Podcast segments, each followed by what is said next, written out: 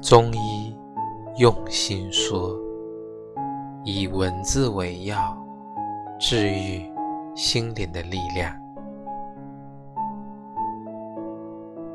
青春犹如翻坛，对吧？有棱角的、易碎的、欢谈的、甜蜜的。这种甜蜜是要亲身用舌尖的热量才能融化，才能品尝，总不能隔岸观火。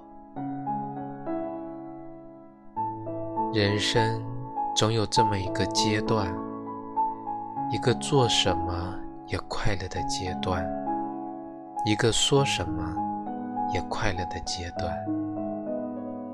他们可笑也可爱，笑他们，因为我们亦曾甜蜜过。